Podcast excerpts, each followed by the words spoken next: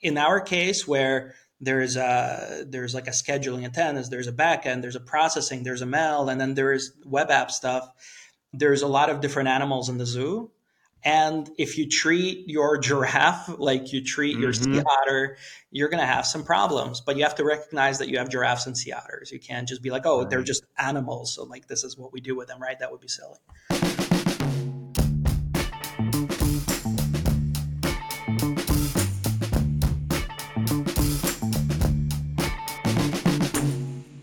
Artem, thank you so much for coming on the podcast today. I'd love to just have um, you give a just a, a real quick intro introduction to yourself, and so the audience can learn a little bit more about you. Sure, great uh, to be here. Uh, Artem Koren, I'm the Chief Product Officer and co-founder of Sembly AI. Uh, my background is in uh, technology management. Um, I also spent um, a number of years in management consulting um, working on large operational management projects for Fortune 500s, Fortune 2000s. Uh, had um, some brief startup um, stints as well in a company called Nusana that I co-founded, where we tried to use AI to uh, recognize biopsies, digiti- uh, cancer and digitized biopsies, um, and also uh, interweave throughout my experiences uh, product um, so I was the inceptional product manager on a product called UMT 360, which is um, a platform to connect the operational activities of um, a company with the financial metrics of a company. So, um, and and a PMO enterprise project management oriented uh, technology, and um, started. Uh, in 2019, Sembly with my co-founder Gil Makleev, who is our CEO, um, and here we are. Wow. Okay. So you've gone everything from enterprise all the way down to startup, now back to kind of the you know startup. How? Um, tell me a little bit more about Sembly. What does Sembly do? What is it for? The overarching uh, concept of Sembly uh, was born from my background in consulting, which consists primarily of meetings. So your life as a consultant is a life of meetings. And um, what um, I thought was interesting was that uh, there's a lot of technologies that enable you to have a meeting flexibly. So remote um, working, online meetings, Zooms of the world, etc. And so you can set up a meeting, connect with your colleagues, have a video conference. But during that entire time of your meeting, there is basically nothing that understands what you're talking about and tries to do something useful with it. And so uh, the idea I guess sounds pretty basic or sounded basic at the time was if you can have technology listen in and understand what was happening during a meeting, there's an open field of value that can be gained from that.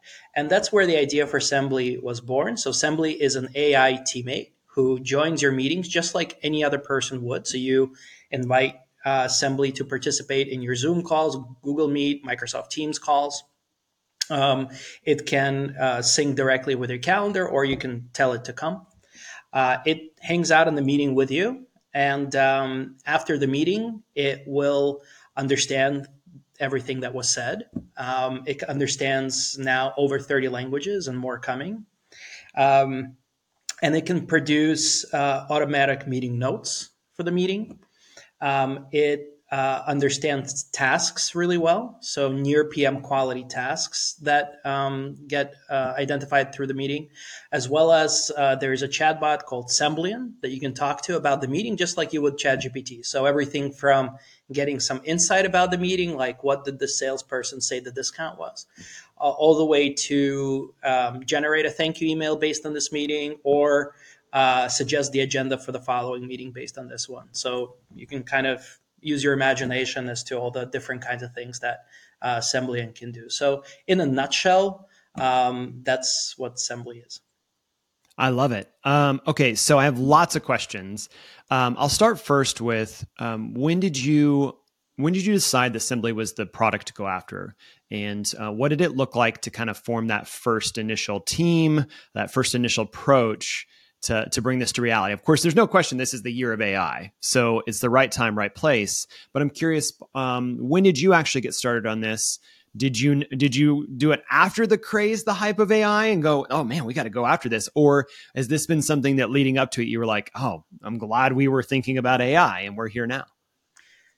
We were very enthusiastic about AI years before this current craze, uh, for better or worse. Uh, right. Personally, I dabbled in AI. Um, so starting from back in undergrad, where I was very excited to learn about AI, and then once I did, I realized there was no AI there, and I was very disappointed. So this was right. uh, maybe like 20 years ago. Um, and then uh, in the very very early onset of AI, which is you know about 13 to 15 years ago, uh, when Yann LeCun started to make first kind of very tangible, very real, practical progress in AI in convolutional neural nets um, dabbled in, in, in AI at that point, and it was still very, very early. It was difficult to make significant progress because everything was so raw. It's kind of imagine, you know, it's the equivalent of having to program in assembly uh, before mm-hmm. more higher level languages yes. were available. And then coming back to it, so Sembly, we came back, we started Sembly in 2019. So uh, pretty early on, before even COVID. Um, so yeah. COVID accelerated the remote meeting. Um, um, paradigm, but we started before COVID, and um, but we were always very um, very bullish on the uh, power of AI and, and its applicability. And at that time, um, AI was just showing very early signs of of a lot of power that was going to come. I you know I had because of what we're doing, I had very early previews to a lot of this large language model technology, transformer technology. Um, it had certain um, deep issues with it that prevented it from being used uh, in an enterprise, but you know over years it it advanced and improved. So the concept behind Sembly was it stays true to this day, but exactly what the product is and how it's going to be shaped, of course, that evolved through the company journey um, as um, we talk to more and more customers and also as the technology landscape evolved.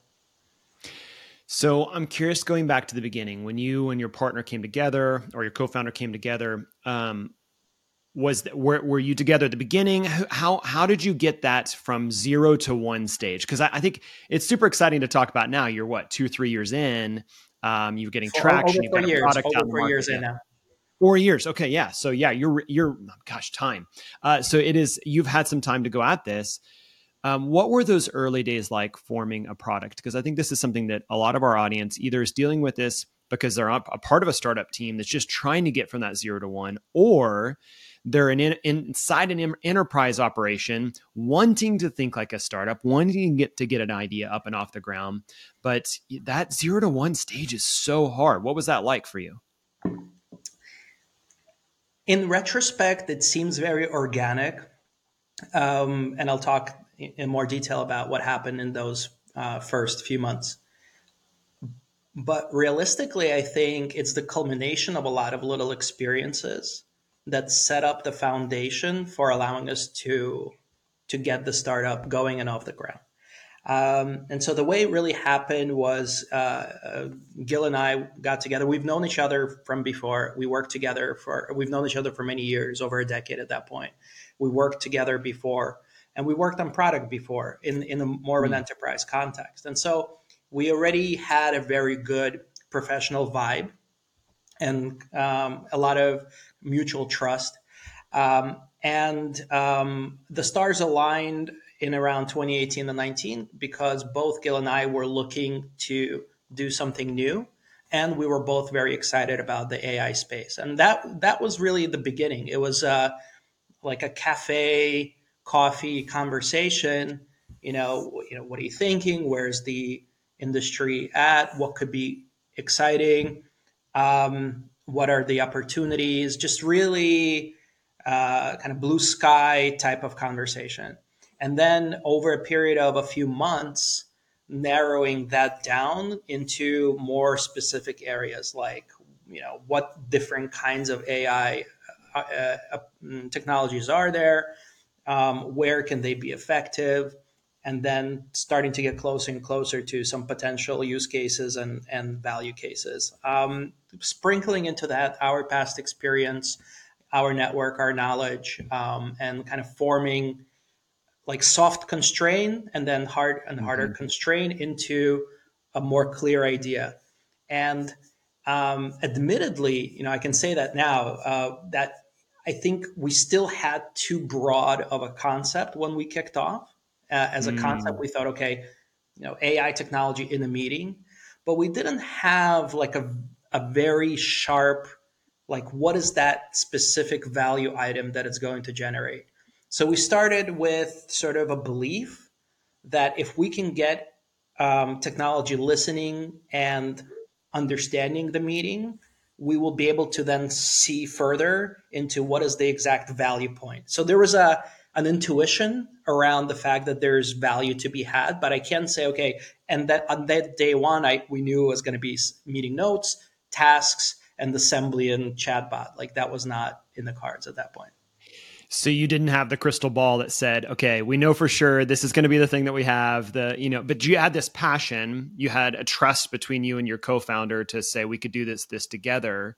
Um, and then in many ways, they talk about it over and over and over again. You iterate towards what is now Sembly or what is now your product that is in the hands of users and customers, right? Yep, exactly. We we knew that we could uh, put together a team so, mm. um, you know, I, I had a, a deep understanding of tech. Um, I had a lot of experience in organizing teams. It also helped that so it's it's kind of a lot of random bits of your history kind of um, streamed together to formulate. So, for instance, where is this team going to be, and how do you hire a team? Teams are expensive. I spent some time prior to that living in Ukraine for a couple of months during my travels, yeah. and at yeah. that time, I actually um, was kind of like working on a personal project. So because of that, I had a chance to research a little bit of the uh, Ukraine um, like uh, market of developers, how much they cost, where to find them, what resources you need, and then also where can we for, uh, set up an initial working area, like an initial office. And so I had already all those things mapped so that when that conversation came up, like, okay, you know, we, we have a concept, like we roughly know like you know what we want to do for the prototype like okay where do we get the people? How much is it going to cost? I, I, already had a lot of answers to those questions. And so right. um, we were able to quickly uh, stand up the requirements for the initial team um, find our initial team members and then hire them in ukraine. And i actually flew out to ukraine with gil uh, to complete that process well, and I think that that's that's something that's shifted. Even I got accelerated definitely through COVID. Was this ability to have? Um, I mean, this has been going on for a long time. I think back to when I first got started. Gosh, fifteen plus years ago. Um, some of the first teams I worked with were, you know, whether they were in the Middle East or Eastern European. Um, that was kind of we were that was pretty early in that stage of like how do we work with international talent now that's become the norm right it's that, that you can you can hire anyone anywhere um, and really get the best talent at the right uh, price for where you're at in your journey. Um, and so it sounds to me like you really leaned into the, that experience that you had building teams, um, no matter where they were in the world. And Ukraine happened to be a place that you had experience with. It allowed you to do that faster. Yep, absolutely. And, and yeah, it's a lot simpler now. Um, there's platforms like Deel, et cetera, that let you um, hire remote. The administrative burden was a lot heavier uh, back then. Um, it sort of dissolved over the first few years of our existence. Um, but yeah, we, we had a good we had a good idea. It also helped that I'm fluent in Russian, so oh, yeah, I could yeah. operate as a local in that environment. Which, uh, you know, the the the budgetary constraint is real. the, the money is real. Um, yeah. So being able to get things at the right cost basis because we were local so to speak, was very, yep. very important in those initial stages. Yeah, that's one of been been one of the challenges. I mean, I'm pretty transparent in talking about this. Has been one of the challenges for our company is that you know we help a lot of organizations bring their ideas to life, right? Through that's that's what Crema does. That's what my company does. And so, um, but for a long time, we leveraged after those early stages of me not knowing how to manage international resources. I was I was young, I was inexperienced in a whole lot of levels, but definitely not knowing how to do that well. I pulled back in almost the exact opposite side. And so I started using almost all domestic, right? Um, so we, to this day, most of our talent is here in the states, which is great. You know, there's this collaboration, there's there's high value, but it's very expensive. It's very very pricey to compete with the tech companies for for this premium talent. So I think you're going that route, um, and also having the unique advantage. Uh, of language experience that's uh, that really position you to be able to move faster into that. So m- moving forward, what is it now as you as you start to see the shape of your teams what does it look like for your teams to be operating on a day-to-day basis? What do those team shapes look like? Who's on those teams? Obviously I have engineers but now you got ai you know you've always been ai are you writing your own custom models? Are you integrating with third party models? I'm kind of curious just like what does the day-to-day look like for for your team um, and i bet it changes every day but i'm just uh, just at a high level what does it look like to get the work done today yeah, zero chance we're going to fit this into 30 minutes, George. Um, I love it. I love it. That's okay. Um, We've got time. I think, you know, I, um, I always had um, a pretty clear vision of how I wanted to see the team set up.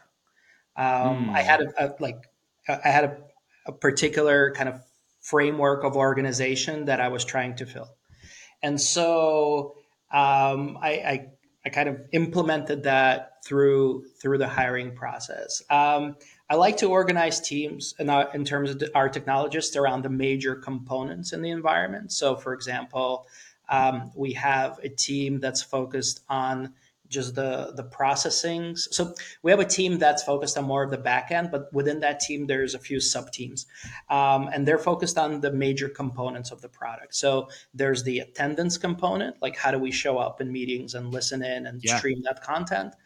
Um, there is the um, ASR, the uh, speech recognition component. So once we've streamed, how do we turn that audio into text?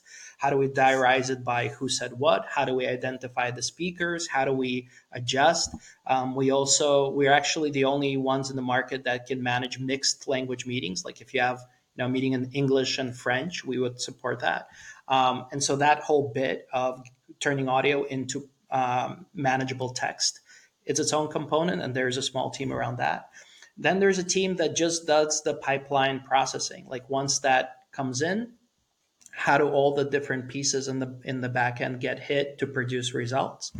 Um, there is a team around the ai aspect. That team has gone through many many evolutions over time because when we started there was no template of how you um, execute ai development whatever that means um, right. so that's been a major learning. And then, of course, we have a, a, a team for across our interfaces. So the, the we call the web app team, but it's not just web app. There's mobile apps. There's Microsoft Teams app. There's the uh, browser add-on, etc. So anywhere where the the user interacts, um, there's there's a team that manages that part of our platform. That's the kind of the user experience GUI part. So there's kind of small teams that are dedicated towards each major component in the environment. Um, and and those teams work interestingly. They each have their own um, flavor of process, and the reason for that hmm. is is that um, you can't. It, you have to adjust the the flow, the process flow, to the kind of component it is. So, for example, like in web app, um, it's it's very straightforward, agile. Um, they can iterate very quickly. They can produce um, user facing improvements um, in a week, week in, week out. And so they have their yeah. own process of how they push tasks forward. On the backend side, there are um, longer term features, let's say, and so their cycle is quite different. And so the the way they manage features, they're always uh, kind of uh, struggling against you know balancing the long term feature they're working on versus the bug fixes and enhancements that are coming in. So it's a little bit of a different paradigm. And then you have the machine learning team, or we call it now the NLP team. That's its own um, world because um, that's a lot more. Uh, whereas the, the the other teams are more straightforward computer science engineering type solutions, yeah. systems yeah. engineering solutions.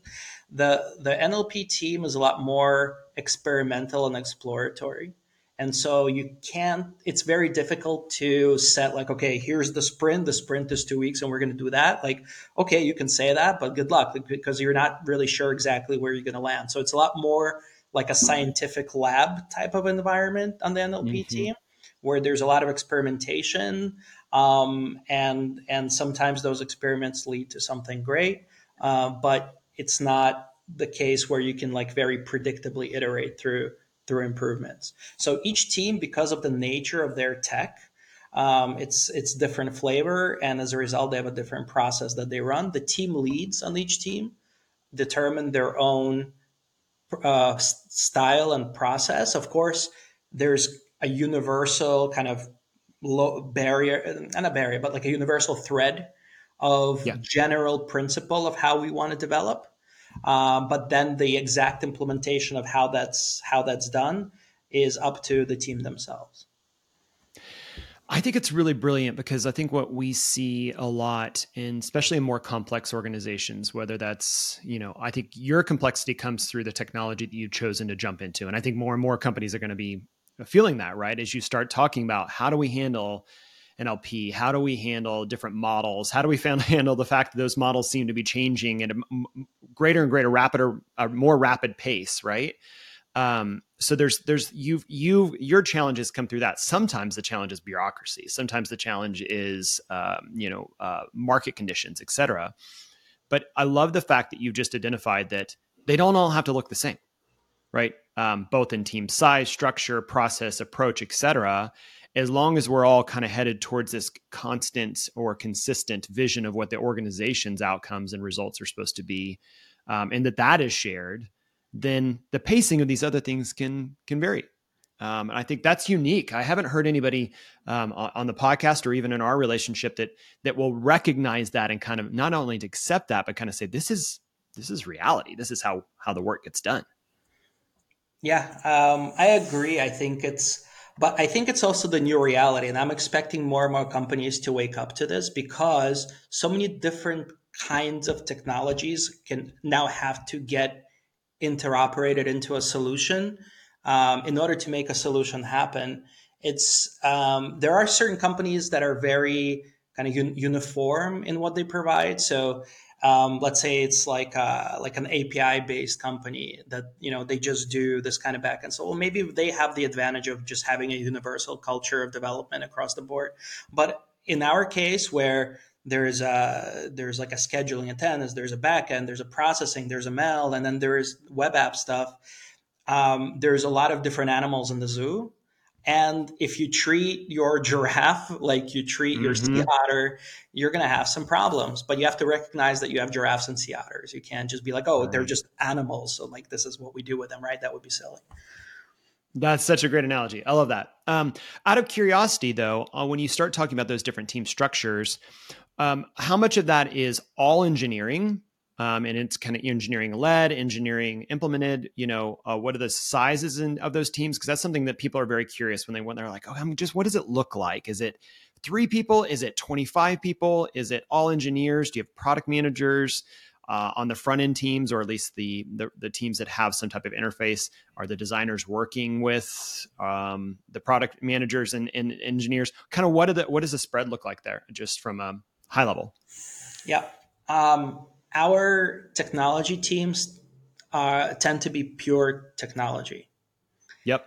And uh, actually interesting. I never really thought like why, but I could guess. Like one of the reasons is we have a very high bar for technical ability on our teams, and we nurture that through having very very strong leaders on those teams. Um, so the team leads are like no nonsense team leads, and uh, it's if you if you kind of meet their bar of, of requirement, then you're going to fall in the rhythm of the team. If you mm-hmm. are not a strong technologist, you're going to fall off very quickly. It's just going to be very obvious. The, the communication is constant, uh, both inside the team and across.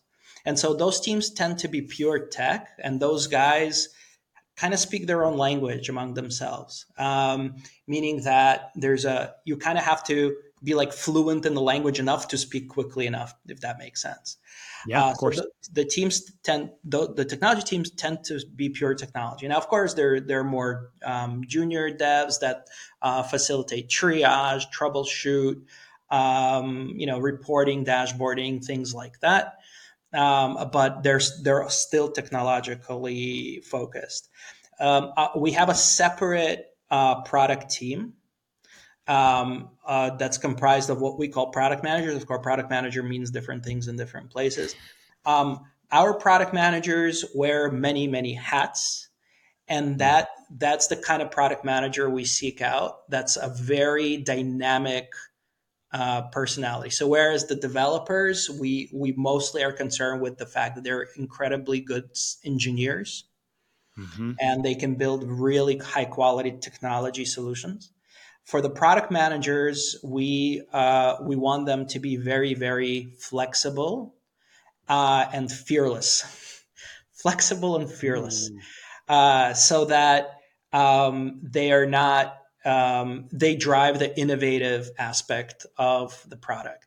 And so the product managers combine in our world um, combine elements of a scrum master. They actually do mm-hmm. they they hang out on the stand-ups. Um, and so they do a little bit of that classic PM role, like project management role.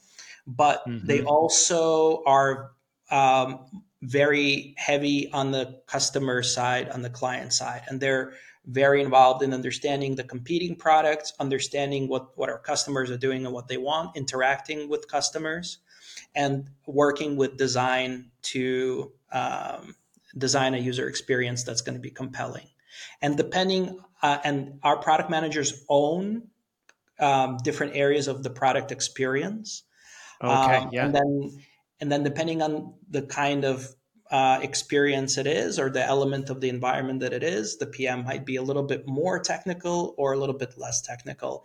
All our PMs are at least somewhat technical. To be fair, they're very technical in any way. Yeah, that's that's fantastic. I think that's such a helpful picture because I think a lot of folks are whether they've done this before or not are trying to figure out who do I need in this right seat at the right time with the right experience levels, et cetera. And that's that's a challenging thing to wrap your head around because if you haven't done this multiple times over, you know, building teams, giving teams purpose, making sure they understand their responsibility and how to get things done, uh, that can be kind of foggy. It, it's a little bit like I know it's possible. I've seen companies, obviously, we've seen tech companies do this, we've seen startups do this, we've seen enterprises do this, but how is is very key. So I think that that that structure totally makes sense. I love your attention to quality. Um, so when you start thinking about making sure there's there's a high bar all right? Because you are you're you're putting a lot on the line to see this product not only be you know as a founder be something that is uh, get, gets built for the sake of building but also this is a company you're building an asset into. So you you've got to set that high bar uh, and then that high bar gets replicated through the leadership of the organization that's that's awesome to see. That's awesome to see. Okay, so I want to move us forward just a little bit. When you start t- thinking about Sembly's journey, um, both through the iteration of the different product approaches, you've I've seen that you've put out new product features over time. Where's the moment where you went, mm, we tried that and it failed, or maybe this was a challenge I didn't expect to see, or maybe an unknown, an unknown. What is the word I'm looking for? Unknown, unknown. Something I we just got blindsided by that. Um, where was that moment where you went, mm, I'm, we all have them, but what was yours? Or what's one, one example of yours? Yeah, the unknown unknowns was it? That was, it wasn't Petraeus. It was who, who was that? Um, uh, I mean, we we've had a bunch. Obviously, uh, I think every startup um, has one thing in common, which is a lot of you know unexpected things happen. Um, there's so there was one macro one um, we can talk about, which is the there was a major pivot that we did in our history. So when, when we started out at Sembly, we were immediately focused on larger organizations, and so we mm-hmm. built and we knew what a, what an enterprise oriented product looks like. We had a really good experience in that area. And so we built an enterprise fitting product. So it had basically all the bells and whistles an enterprise needs to bring a product into its realm of um, enterprise architecture. And unfortunately, what that turned out to be was a product that fits the enterprise architecture really well, but from a user experience standpoint, it was very, very difficult. You know, some of the feedback we got was like it was like stepping into a Bo- Boeing or an Airbus cockpit. You just don't know what to do. Um, and yeah, and so it was very, very difficult to gain traction um, because it wasn't obvious or easy to onboard and use the, the platform. And the big pivot we did, which was, a, I guess at this point, a couple of years ago or so, um, maybe a little bit more at this point already, was we completely reoriented towards an individual user experience. And I think that was a big mm. learning. And I talk about this a lot in, in that modern enterprise applications, curiously, this wasn't true like 20 years ago. If you look at some of the um, kind of more legacy, like IBM products or Oracle products, mm-hmm um, you'll cringe. but but they they functionally were complete, but they're cringy in terms of the experience. You don't have that luxury today. You can't build a cringy product that just won't fly. And so today's enterprise product has to um, is more like a pyramid where there's a foundational layer that's a really great individual user experience. And then you have to go up to like a team experience up to a group experience up to an organizational experience. Um, and across those layers you have to hit points.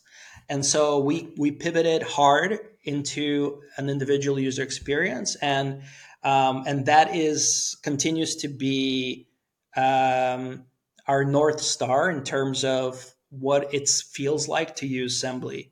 uh, so we, we we're we're actually very proud of the experience inside the product, and we try to continue to make it simple, slick, intuitive, and avoid at all costs um, anything overwhelming or annoying. You know, one of the things I, I told my team very early on is that annoying is worse than broken. Mm, um, that's a good line. Yeah, I like that. Because if it's broken, it's like you click, it doesn't work okay, it doesn't work. Like that's where the story ends. Maybe you contact support It's like this sucks, it doesn't work. It's a matter of fact. Yeah. yeah. But if it's annoying, it's not that it doesn't work, it makes you like feel bad.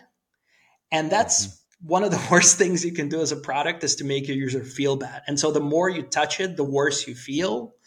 And it, you're basically like training this uh, resentment in your user, which is probably the worst thing you can do. Uh, because it's not like okay, it's broken, but maybe I don't care, or it's broken, okay, it's going to get fixed. But it's like, this is painful and this is hurting me mm-hmm. and this makes me like want to rip my hair out. Like that's a feeling you, you, you have to avoid at all costs with your users. And so, um, yeah, so that's been, so that's been a major focus of ours since, you know, since we had this pivot. And now we have a, a really nice and consistent and clean user experience. And I, you know, I saw you register, so I think maybe you've experienced it a little bit. yeah, it's great. You can definitely tell that refocus on the individual has been very thoughtful, um, and I think that's that is a, a really that's that's a really smart move because I can think of a lot of organizations that I've talked to where they were so concerned about how does this work at scale and how do I deal with how do I deal this with I, you know I'm going to have all these different user permissions and, and user types and et cetera. And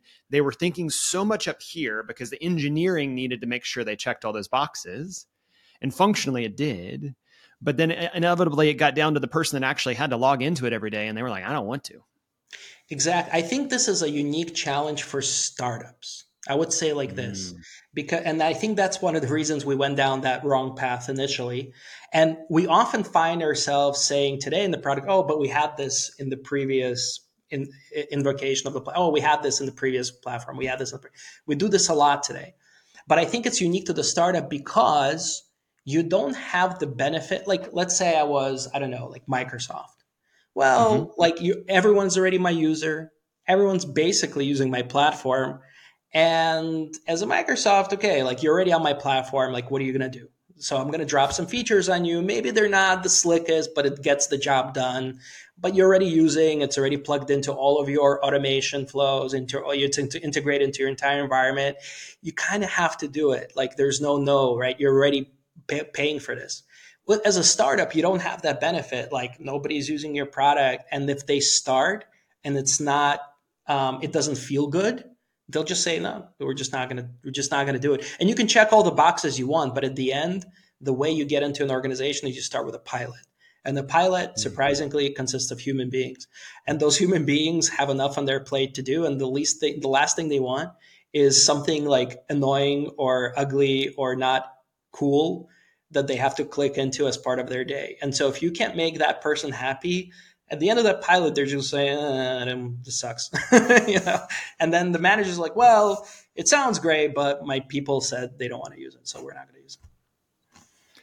Oh man, you're preaching to the choir. I I totally agree with you. Um, and this is something we run into on a regular basis because, well, partly because um, my background's in UX design, so that I started the company as a user user experience design firm, and so the uphill battle that we've gone through over the last fifteen plus years of trying to tell that story, that message, uh, is both one worth fighting for, but one that is often in a fight, right?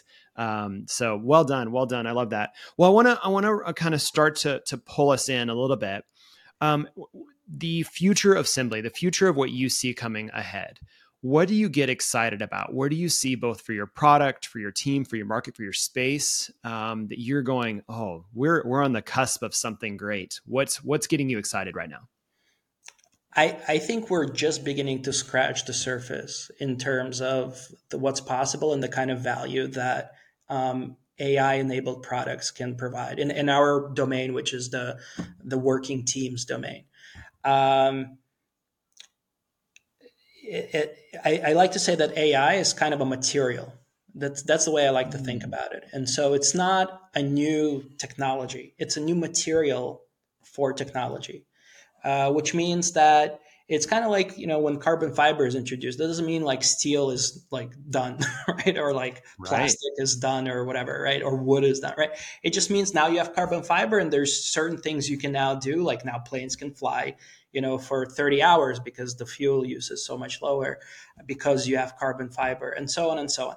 Um, sports cars are now breaking records only because you have carbon fiber. And so AI is similar to that. It's it it provides new kinds of capabilities that when um, shaped into a user experience can be extremely powerful. We're just now beginning to scratch the surface. And so it, I'm super excited about uh, where AI is going. I've always been a, a big um, kind of AI proponent. Um, I always thought that the, the power of AI is, you know, b- basically untapped, even I think to this day. Um, mm. The future, I think, is in a few areas. So first of all, one of the things that, that um, I'm really excited about is, is the power of autonomous agents that are um, AI driven. Um, so you know something like um, AutoGPT is is kind of an early early inkling of things to come, um, and that's really a paradigm shift because we used to it, it's it's kind of you know it, it used to be that it had to be like point to point, meaning um, it, in order to get the computer to do something, you had to like poke the right holes in the punch card, right? You get one hole mm-hmm. wrong, the whole thing is off. Then it got a little bit more fluid with um, modern UI UX of Windows, where you can actually move the mouse around and click in the field, and suddenly it's a little bit more human, but not exactly human. Um, now with AI, um, you can talk pure like in any language, purely human, use like euphemisms, whatever you want, um, and it will still understand you. So this compute like this technology of human interaction has gotten very fluid, but and there's a huge but. In all of these cases, it's always uh, a request response.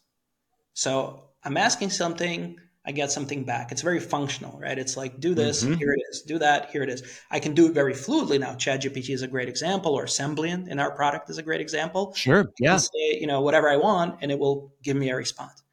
But this next phase of evolution is it's no longer like point to point. You can you can give it like an open-ended goal.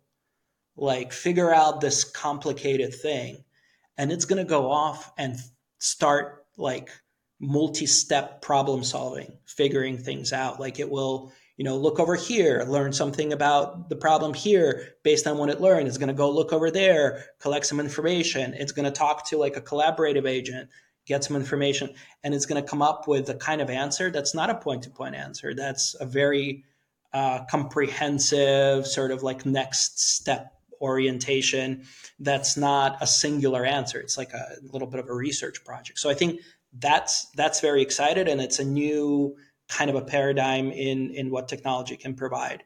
Um, so that's that's one piece. Another piece i'm really excited about um, is is this idea that now as we're going along we're kind of creating this digital trail.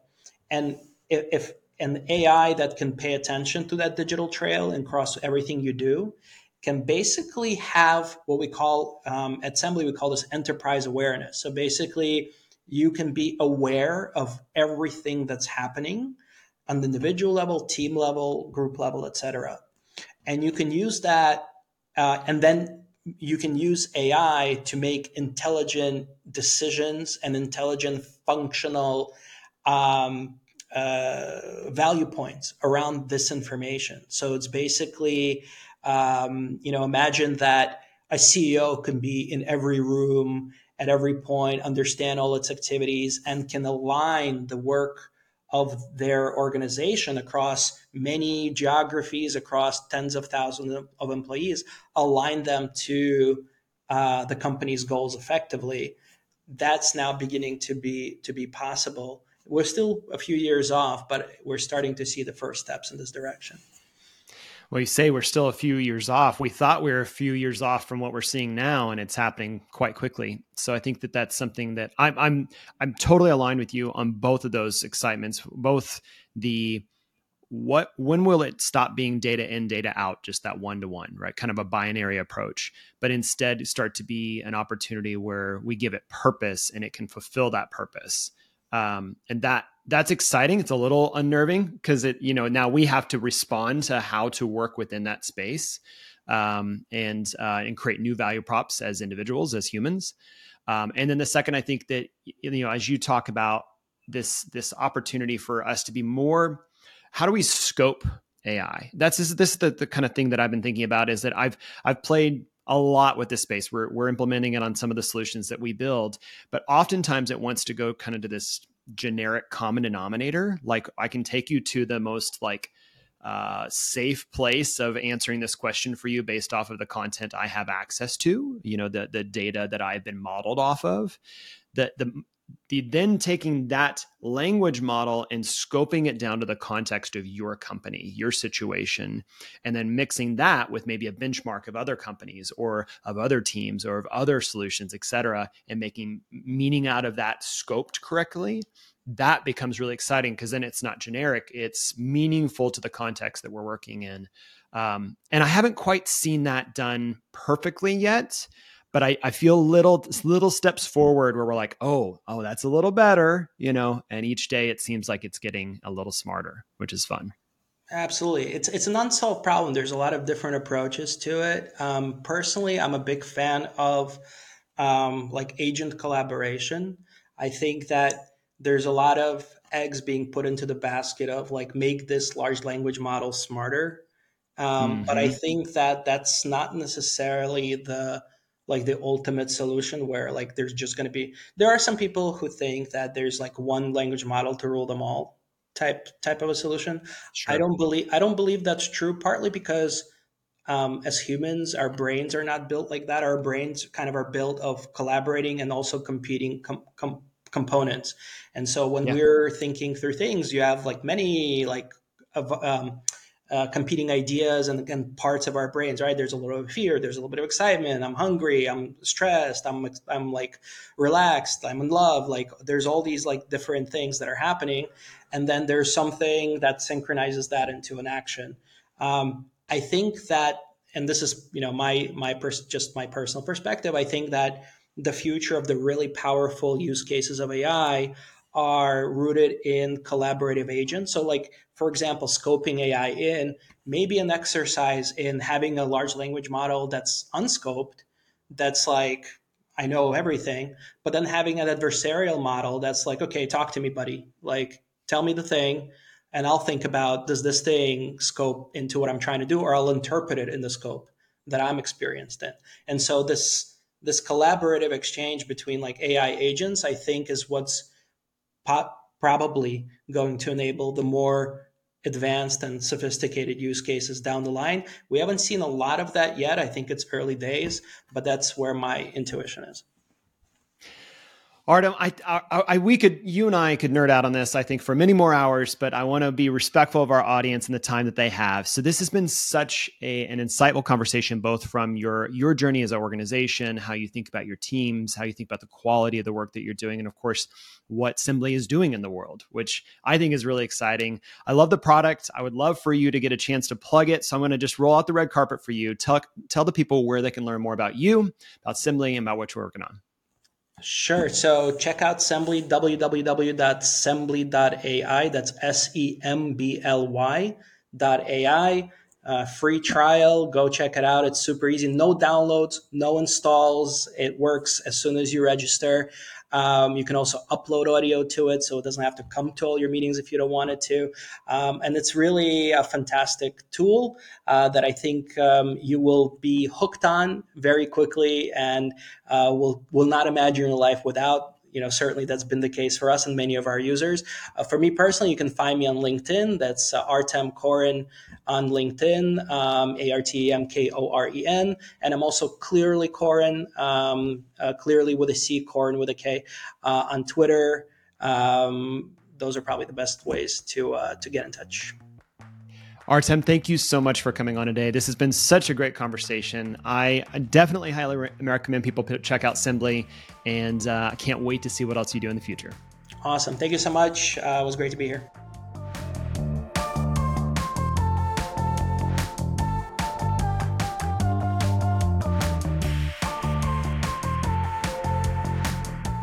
Product is brought to you by Crema, a design consultancy that helps forward thinking leaders discover, understand, and execute on their greatest opportunities. Learn more at crema.us.